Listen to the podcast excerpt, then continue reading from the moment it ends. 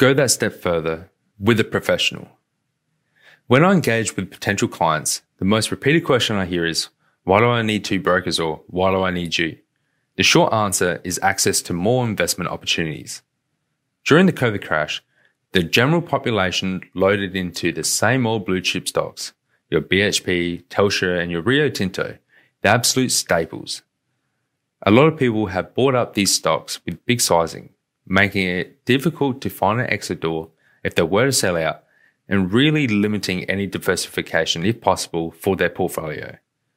This can be an opportunity risk by not being flexible or nimble enough to adapt to market conditions or to capitalize on other options. The crash gave life to abundance of IPOs. A lot of them did not stay open for more than one to two days. Professionals would have been needed to gain access to these IPOs, and even more so, the pre IPOs. The opportunity cost of not having a relationship with the broker greatly affects your potential profits. That is why a professional is a must have to continue your investment journey.